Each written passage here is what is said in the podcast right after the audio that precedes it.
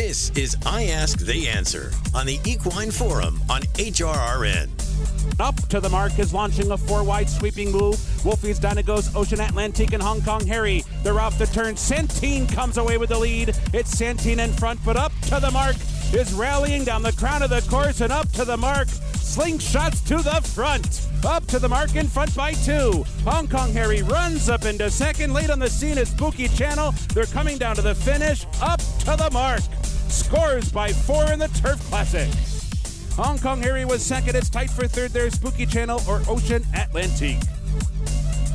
That's Travis Stone with the call of up to the mark, beginning his stretch of three consecutive Grade 1 turf victories with that win in the Turf Mile at Churchill Downs last May.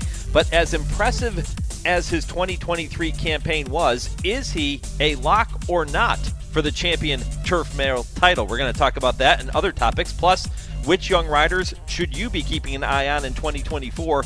And is it right or wrong to include foreign based horses in Eclipse Award categories? Those topics and much, much more are straight ahead on this week's edition of I Ask, They Answer with trainer Dale Romans and turf rider Tim Wilkin, and it's all presented by the University of Louisville Equine Industry Program in the College of Business, and it all starts just 30 seconds from right now. Learn the business of horses in the world's only accredited equine business program, the University of Louisville Equine Business Program. The University of Louisville has a legacy of excellence educating and developing industry leaders for over 35 years. Classes are taught by industry experts in state of the art facilities located in the heartland of America's equine industry. The University of Louisville Equine Business Program. When it comes to horses, we mean business. For more information, visit business.louisville.edu/equine. Well, the Eclipse Award votes have been cast by the voters for this year's different categories. There are several categories, as we know, in which folks will receive an Eclipse Award for their accomplishments in 2023.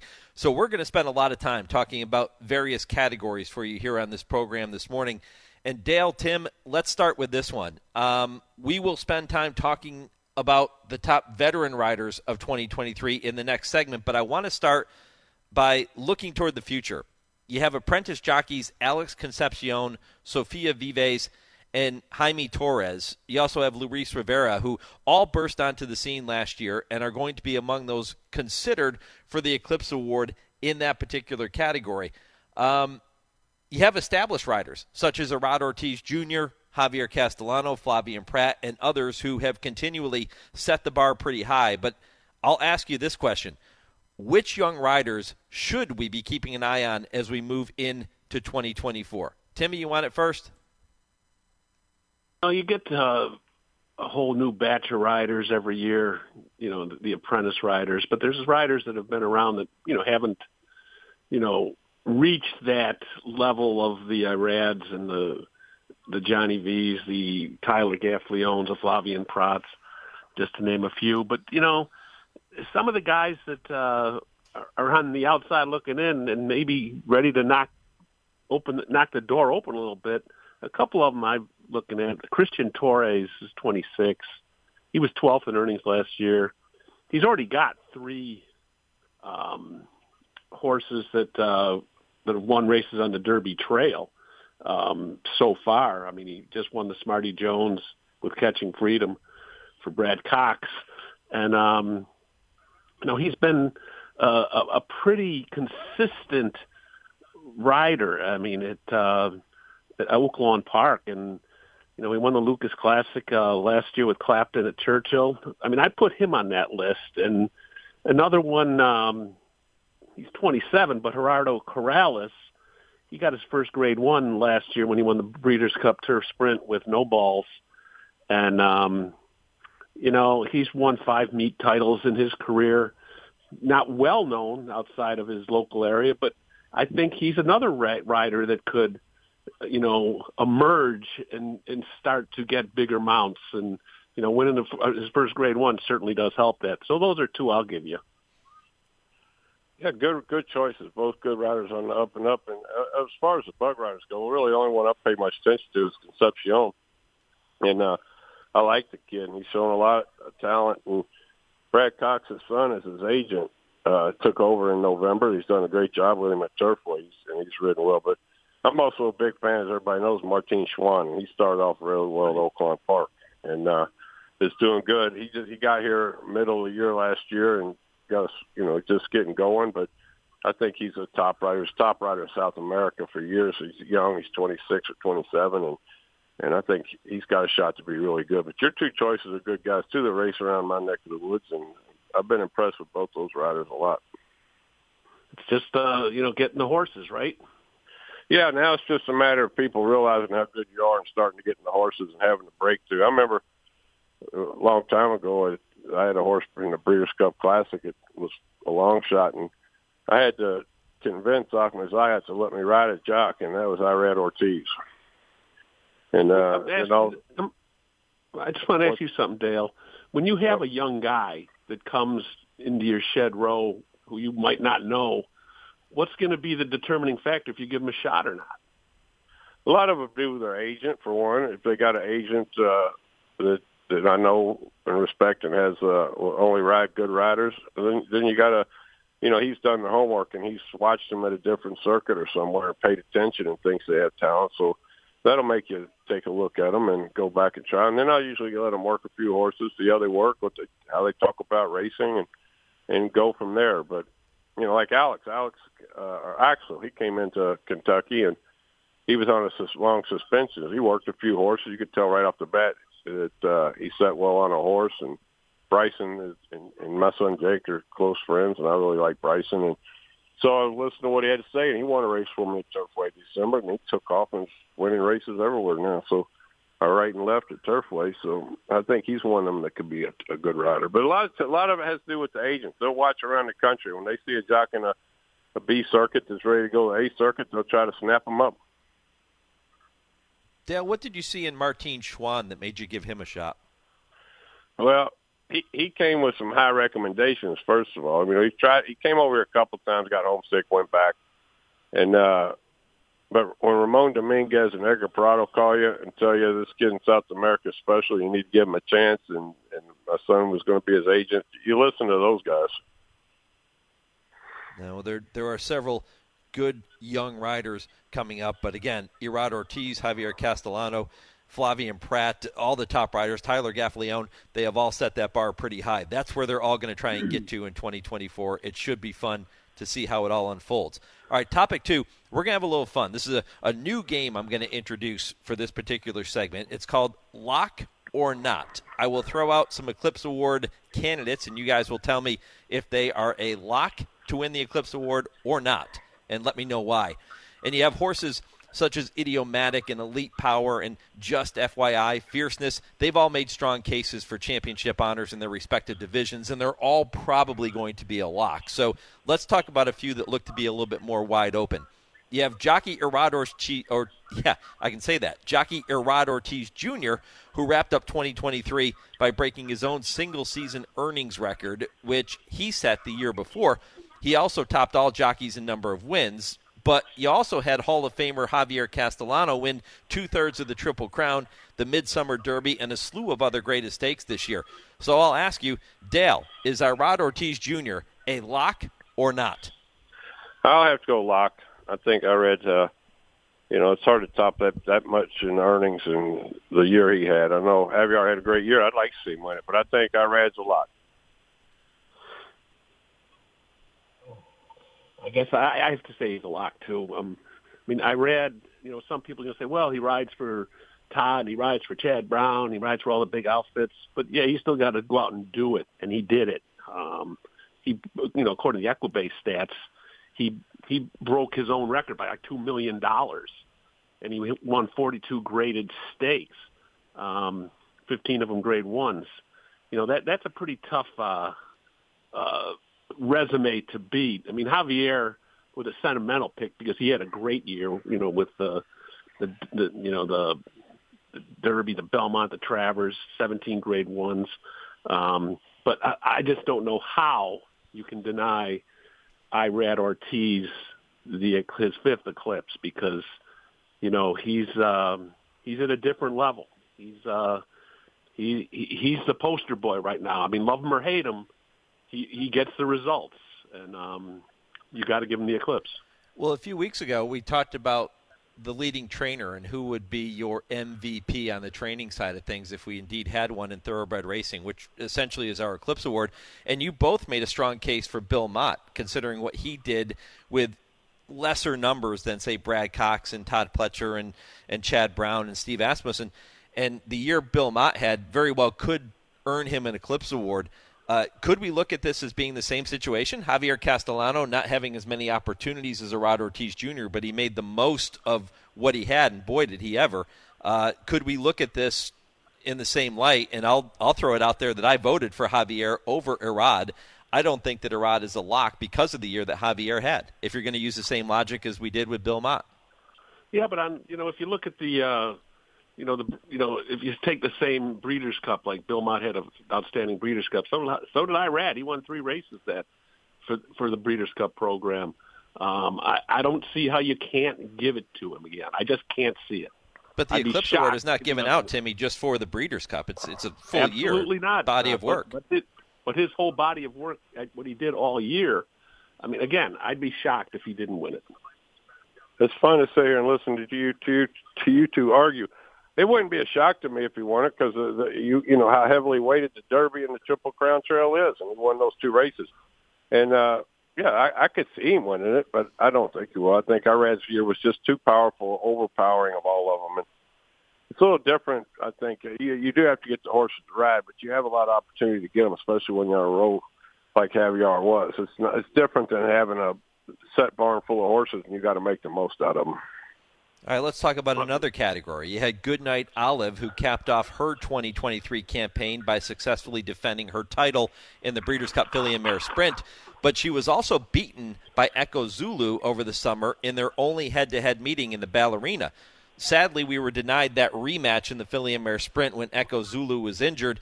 So I'll ask you is Goodnight Olive a lock or not for the Eclipse Award? Timmy? Well, since I voted for Goodnight Olive, I'm going to say yes, she is a lock. Um, it was very unfortunate that Echo Zulu got hurt. We didn't get to see what would have been, I think, an awesome uh, rematch between those two ladies. And, you know, the fact that Echo Zulu got hurt and didn't get to compete in, in on the biggest day of, of racing, and I know it's a it's a, it's a year it's a year award, but you know, Goodnight Olive, you know, she defended her title. She she won the the Filly and Mare Sprint for the second straight year. So I think that um, because Echo Zulu was not able to compete, yeah, that that that cost her. Unfortunately, she did get hurt, but because she didn't run in that race, I think you have to give it to Goodnight Olive, and she's and Goodnight Olive is more than deserving. Yeah, we disagree here too, Timmy. I went with Echo Zulu just because she won the head-to-head meeting. That's the only comparable race that we have to compare the two, and Echo Zulu bested her that day. So, to me, it was Echo Zulu. She completed a perfect three-for-three campaign this year, and I'll side with Echo Zulu. I agree with you, Mike. I'm Echo Zulu all the way. She was on my team, if you remember. It's just a shame. I know staying your, healthy. Your winning team, Dale, the team that won. Well, I wasn't going to bring that up, but since you did, uh, man. Yeah, the uh, Echo Zulu, I thought was just a dominant filly. I think that she's going to end up winning it. And I know staying healthy is a big part of it, but she made it all the way till the end of the year, until the last race, and I think she would have been a you know she would have been a favorite if she was healthy and ran. I think that she wins the Eclipse. All right, one more category to talk about. Prior to the Breeders' Cup Turf, if you guys remember, we were talking about up to the mark being the likely male turf champion and a legitimate horse of the year candidate. Dale, you even said he was probably going to be horse of the year if he were able to win the Breeders' Cup turf, which he did not. He did, however, finish a game second from a very difficult post, denying him a fourth consecutive Grade 1 victory on the grass in 2023. But with Breeders' Cup turf winner Auguste Rodin and Breeders' Cup Mile winner Master of the Seas also in that champion male turf category – is up to the mark a lock or not for the Eclipse Award? Dale? I don't think he's a lock, but I think he wins. I, I hope he wins anyway. I like the horse a, lot, as you know. I've talked about him a lot by, by not this time, and what a heck of a year he had. And I do think if he if he had won the Breeders' Cup Turf, we'd have been talking about him as horse of the, as a potential horse of the year. So he he grounded out over here all the way all year, and had a great year, great season. I think he should be not this time's first champion. This is another slippery slope here too. I mean, up to the mark was phenomenal all year, and the fact that uh, he did not win the big one, um, and you know, the the race that he ran in that race was phenomenal. He was phenomenal in the feet. He just didn't get to the hole first, and you know, Auguste Rodin, rode in. Well, I voted for. Um, you, you know that I'm sure we're going to be talking about that in a little bit too. But uh, you win the championship, you get to get you, you you get to be the champion, in my opinion. Timmy, I think we need to sit down next year before you vote. and uh, let me help you a little bit go over this some. It's about a whole year's body of work. It's not about one weekend of racing. Well, then, you know, Auguste, he had a great year overseas too, and then we're going to get into the comment of the argument of, well, should the Europeans races matter? Yeah, well, right? hold that thought there for a minute, Timmy, because we are going to talk about that in our very next segment. It is called Right or Wrong. It is the time of the show where we say hello to our good friend Nick Zito, and you guys get to tell me if the following statements are right or wrong. Yeah, right or wrong. Am I right? What do you think? Right or wrong? All right, here we go. Dale, you get to be the judge on this one because Tim and I agreed on most Eclipse Award categories, despite what you just heard in the previous segment. However, we couldn't have been further apart on our votes in the male and female turf horse categories. Tim sided with Europeans Auguste Rodin, as he just said, and Inspiral, respectively, in those two divisions, while I went with the American runners up to the mark and in Italian. Dale, is it right or wrong to include European based runners among the candidates in these categories. And which of us got it right, me or Timmy? What do you think? Mike. Right or wrong? I always step on Nick. I hate doing that. Uh, Mike, I think you're right. I think if they come over here and if they're Arazi and there's not a dominant horse in that category in the U.S. that's had a great United States campaign, then they can win an Eclipse Award. But if they come over in one race and beat a horse like up to the mark that's had a great campaign all year when he won four grade ones, their race is what they did back home shouldn't count. Is their one race and their one performance big enough to overcome all he did his whole body of work all year. I do not think that the form from Europe should be translated to the U.S. when we're determining our champions. Yeah, I, I agree. I think it's different if a horse from Europe comes over for maybe three races here in the States and they win all three or they win two out of the three, uh, including the Breeders' Cup race, and, and cap it off that way. I can then start to say, okay, at least they competed here in North America. But then, Timmy, then you get into the argument, and this is the way I view it.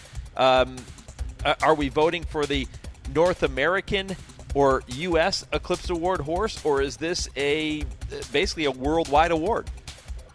Well, that's the that's the question. Um, if if these European horses aren't supposed to be on the ballot, I mean, aren't supposed to win, then don't put them on the ballot.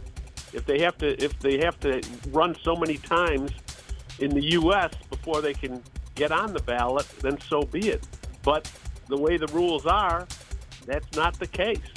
So you know, are you going to penalize an animal that comes over here from Europe and wins the biggest race? I know that this Eclipse is a, a full year-round uh, uh, vote, but you know those horses also had great years overseas.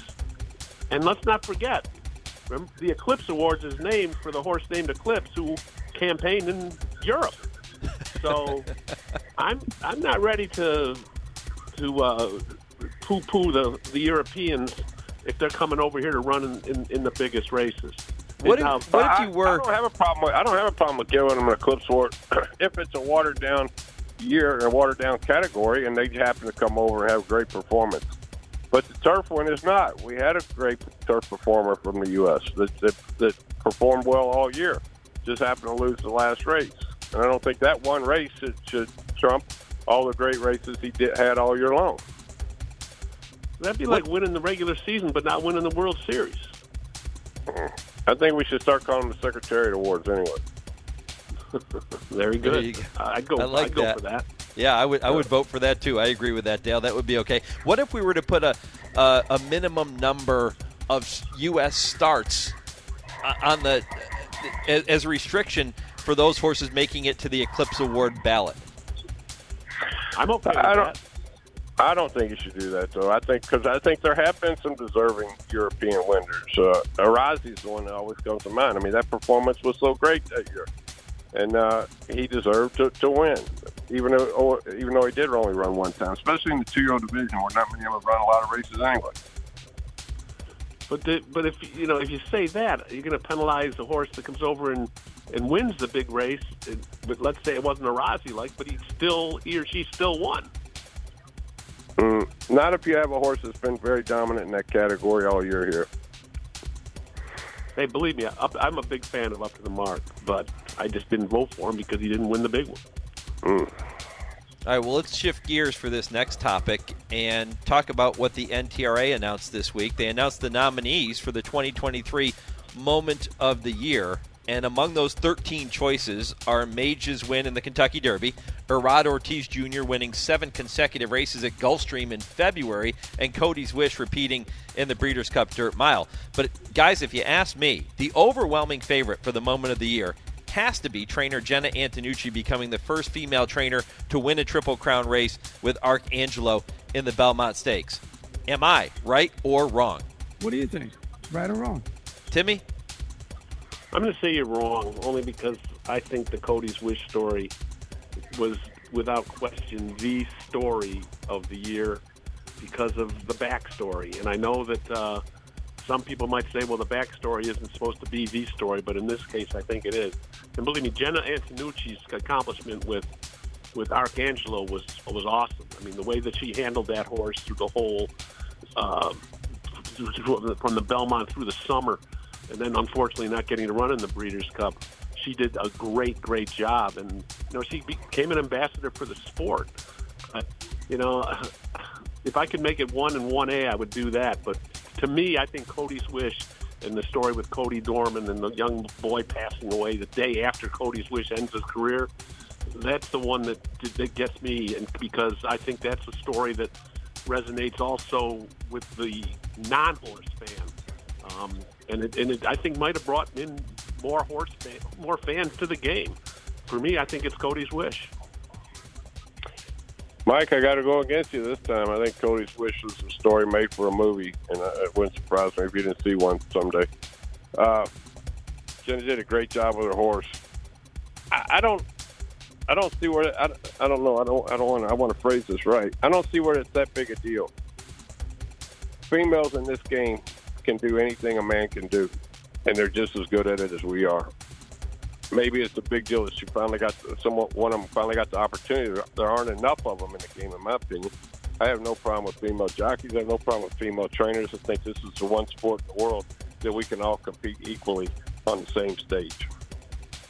Yeah, Dale, I think we can all agree that you know trainers are trainers, regardless of gender, right? You're all horse trainers, but no female trainer had done what Jena Antonucci pulled off in the Belmont Stakes this year. There had been others that had tried, not a huge number, but there had been others that had tried. Jena Antonucci, the first one to pull it off. To me, that that holds significance, and just the fact that she is a female, you know, it it is what it is. But uh, I think that that is, you know, certainly worthy of being the moment of the year.